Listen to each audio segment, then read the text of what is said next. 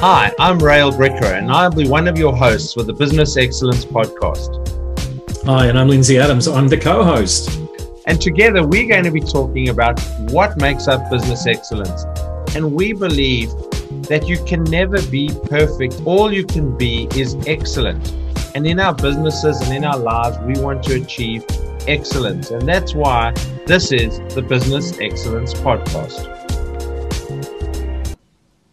Hi, and welcome back to the Business Excellence Podcast. And today's guest is Margo Wiltens. And with me is my co host, Lindsay Adams, who will introduce Margo more formally. Hi, everybody, and welcome back. And it's my pleasure today to welcome Margo.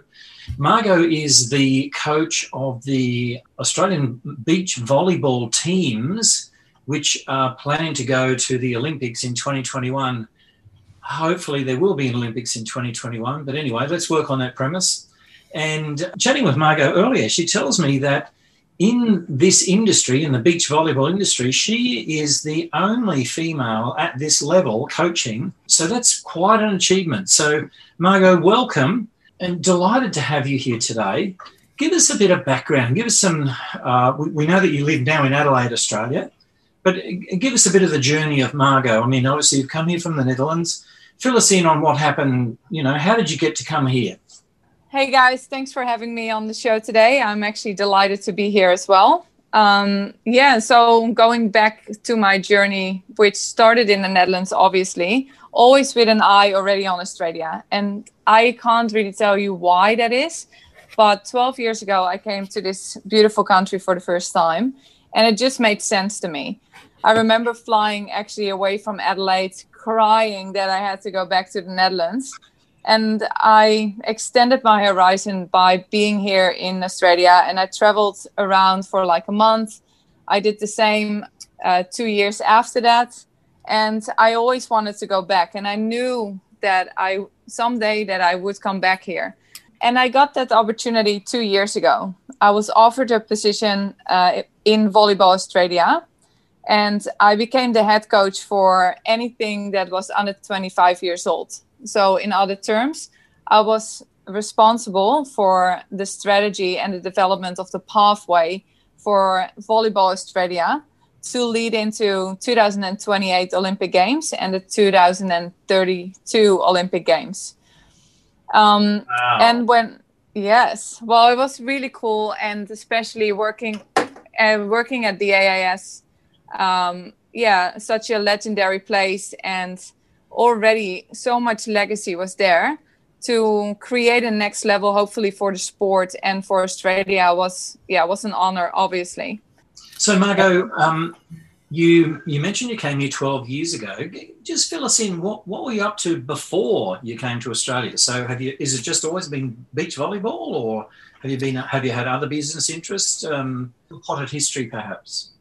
Yeah, I did uh, have other business interests. Uh, I'm actually uh, an international law graduate, so I have a law degree behind my name. Uh, I did a master in international law and corporate law.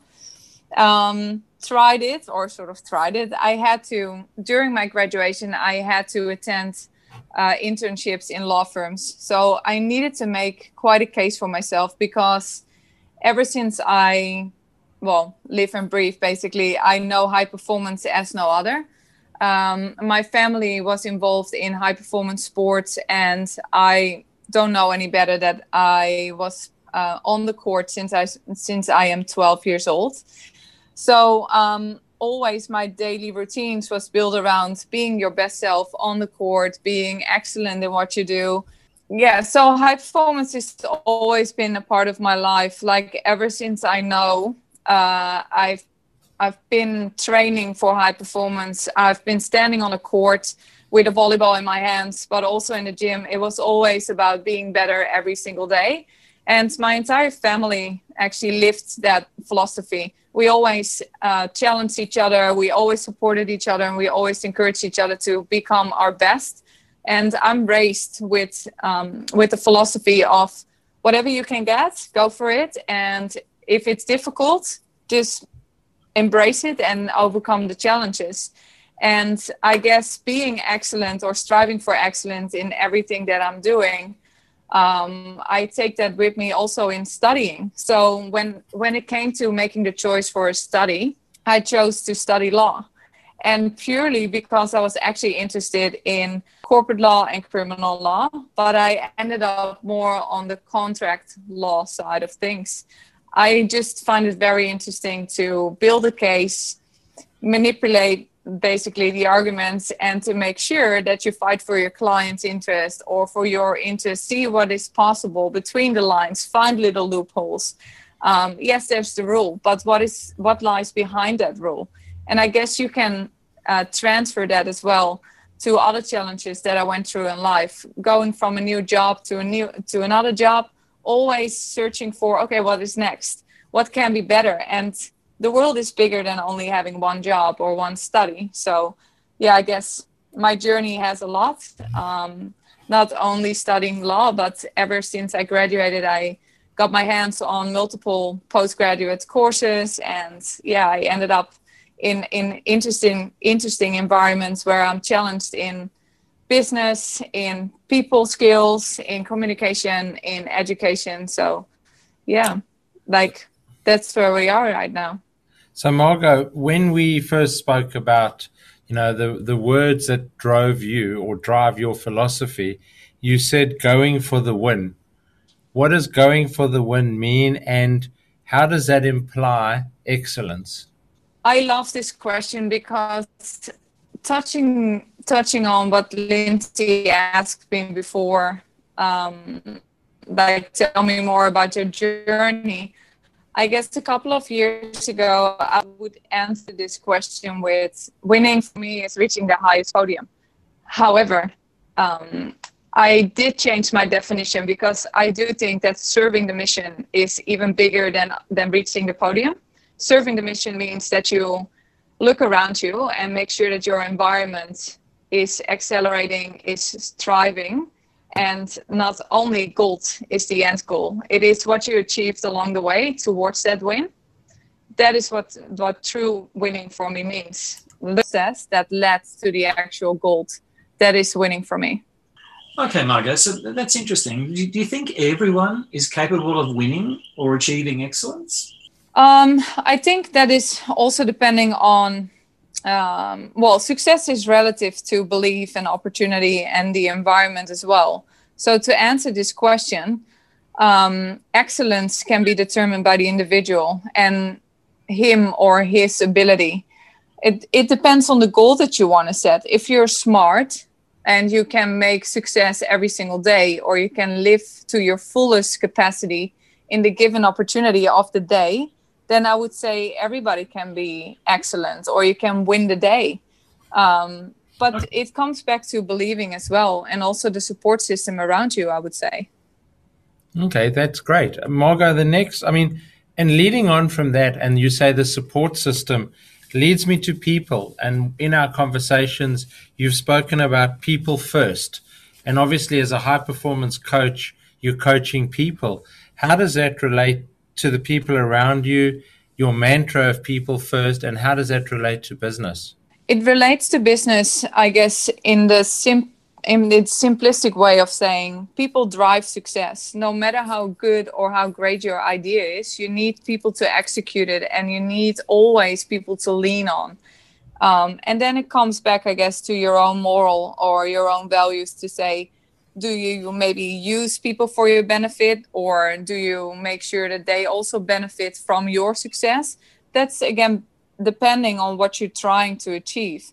For me the beauty of people lies in being distinct. Everybody uh, has different abilities or capacities to use and to utilize. And yeah purposes are different different and therefore you need different people to reach various goals so for me, people first, I always see the individual first. And working with athletes, for instance, I'm depending on one hand on the depth of the athlete. On the other hand, it is up to me as a coach to find the key, to key, the key for learning, the key for success, the key to cooperate with that uh, particular individual to make sure that I'm on track with this person and to make sure that we come closer and closer to that ambition, to, to the reality of success. Can I uh, ask you a question about small business? And you and I were talking the other day, and you mentioned that in normal volleyball, so indoor volleyball, where you have a team of five or six people, volleyball has become so specialized that everyone has a role to play on that team. But on beach volleyball, where there are only two people on the court, everybody has to be good at everything. How do you think that works in terms of businesses and startups and growth? Um, yeah, I I love the um, I love the similarity in that. So also going back to small businesses, I think from my end, you can make it as small as you want. Like in big big companies or big organizations, people work in smaller teams or smaller departments. Um, and if you can find the key to cooperate with each other, if you can really um, make sure that you understand one another or that you are better in communication, you can work more effectively with each other. If I'm looking at beach volleyball, for instance, if we take that as a as an example, the framework that is built is starting with communication is starting with looking at each other and actually making an agreement to each other that we will build our relationship as a base for our cooperation. If that is not existing, no matter if we have shared goals, we won't have any constructive foundation to build on for any success. And in business, that is the same thing. You need to have the buy in of your people and you need to have the willingness to cooperate together and to be understanding for one another, even though you don't uh, don't agree. But you have to serve that mission again. You have to lead successfully to the end product, and you can't do that if you just want to rely on yourself. You need to include the other people, and that's no different from a team sport or or an individual sport where you also need to work with coaches or experts than in another company. Sometimes what is at stake that is the actual difference, but the concept is exactly the same. I, you know, what you're saying, Margo, is music to my ears. As you know, I'm known as the relationships guy around the around the world, and you know, I heartily agree with you, and I believe that relationships underpin everything that we do. And if you can't be in relationship or get into relationship, it just ain't going to work. So, I'm curious, um, what what what makes excellence within high performance sport or business? You know, like how, how would you define that or how would you know how would we know that someone's excellent in that space? Well that comes back to which measurements obviously do you have in place? How do you define success? But like if if i'm purely thinking about my own experience when i felt that i uh, created excellence or that i was a part of somebody else's excellence or if, if i'm looking at myself I think it is important that you go back to the core. Why are we here? And if you can identify that purpose and you can answer the question with, I live up to that why every single day, and I try every single day to um, to enhance that why, then that is a good start. But on the other hand, you also want to attract people that are interested in your excellence. You don't want to scare people off. Then what is the what is the value of that excellence? Excellence also includes other people. It inspires it ignites um, and it also includes to yeah to be curious to what i said before i guess.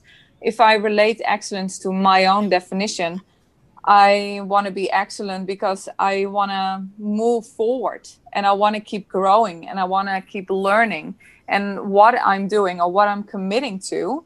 And I think that is an important thing to say. If I'm committing to something, I want to be good at it, which means that I want to say I took everything that I could possibly think of and I tried everything in my power to maximize this experience or the outcome of it. And if I can answer that in a positive way, I can say, I strive for excellence. And if the outcome is positive, I am excellent in what I did. I love that. And I'm also curious. Malcolm Gladwell talked about 10,000 hours, you know, and has been quoted and requoted and misquoted. And anyway, um, and he talked about, you know, you had to put in 10,000 hours before you became an expert. how much time do you know do we need to invest to become excellent?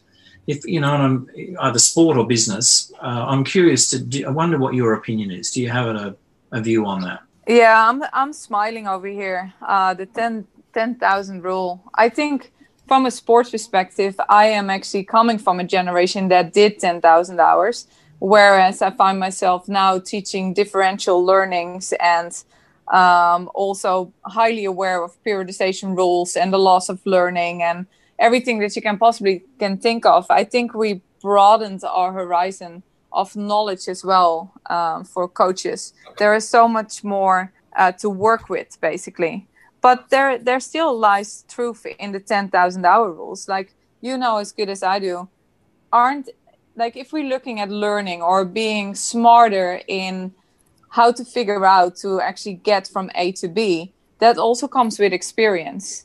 So look at my journey. I did a univer- I have a university degree and every now and then I get asked so you're not working in law? You're not a lawyer? Uh, don't you think you threw away your education? And i'm just i'm smiling again and saying uh, to that person do you really think that i would be where i am today without every single thing that i did in my journey previously so obviously university um, like ingrained and embedded a, a certain way of thinking that enhances my way of thinking in any other area that I come across in my in my career or in my life. So the more I learn, the more associations or the more connections I can actually make, the more effective and the more efficient I will be in the next challenge. Or at least at least that is what I find.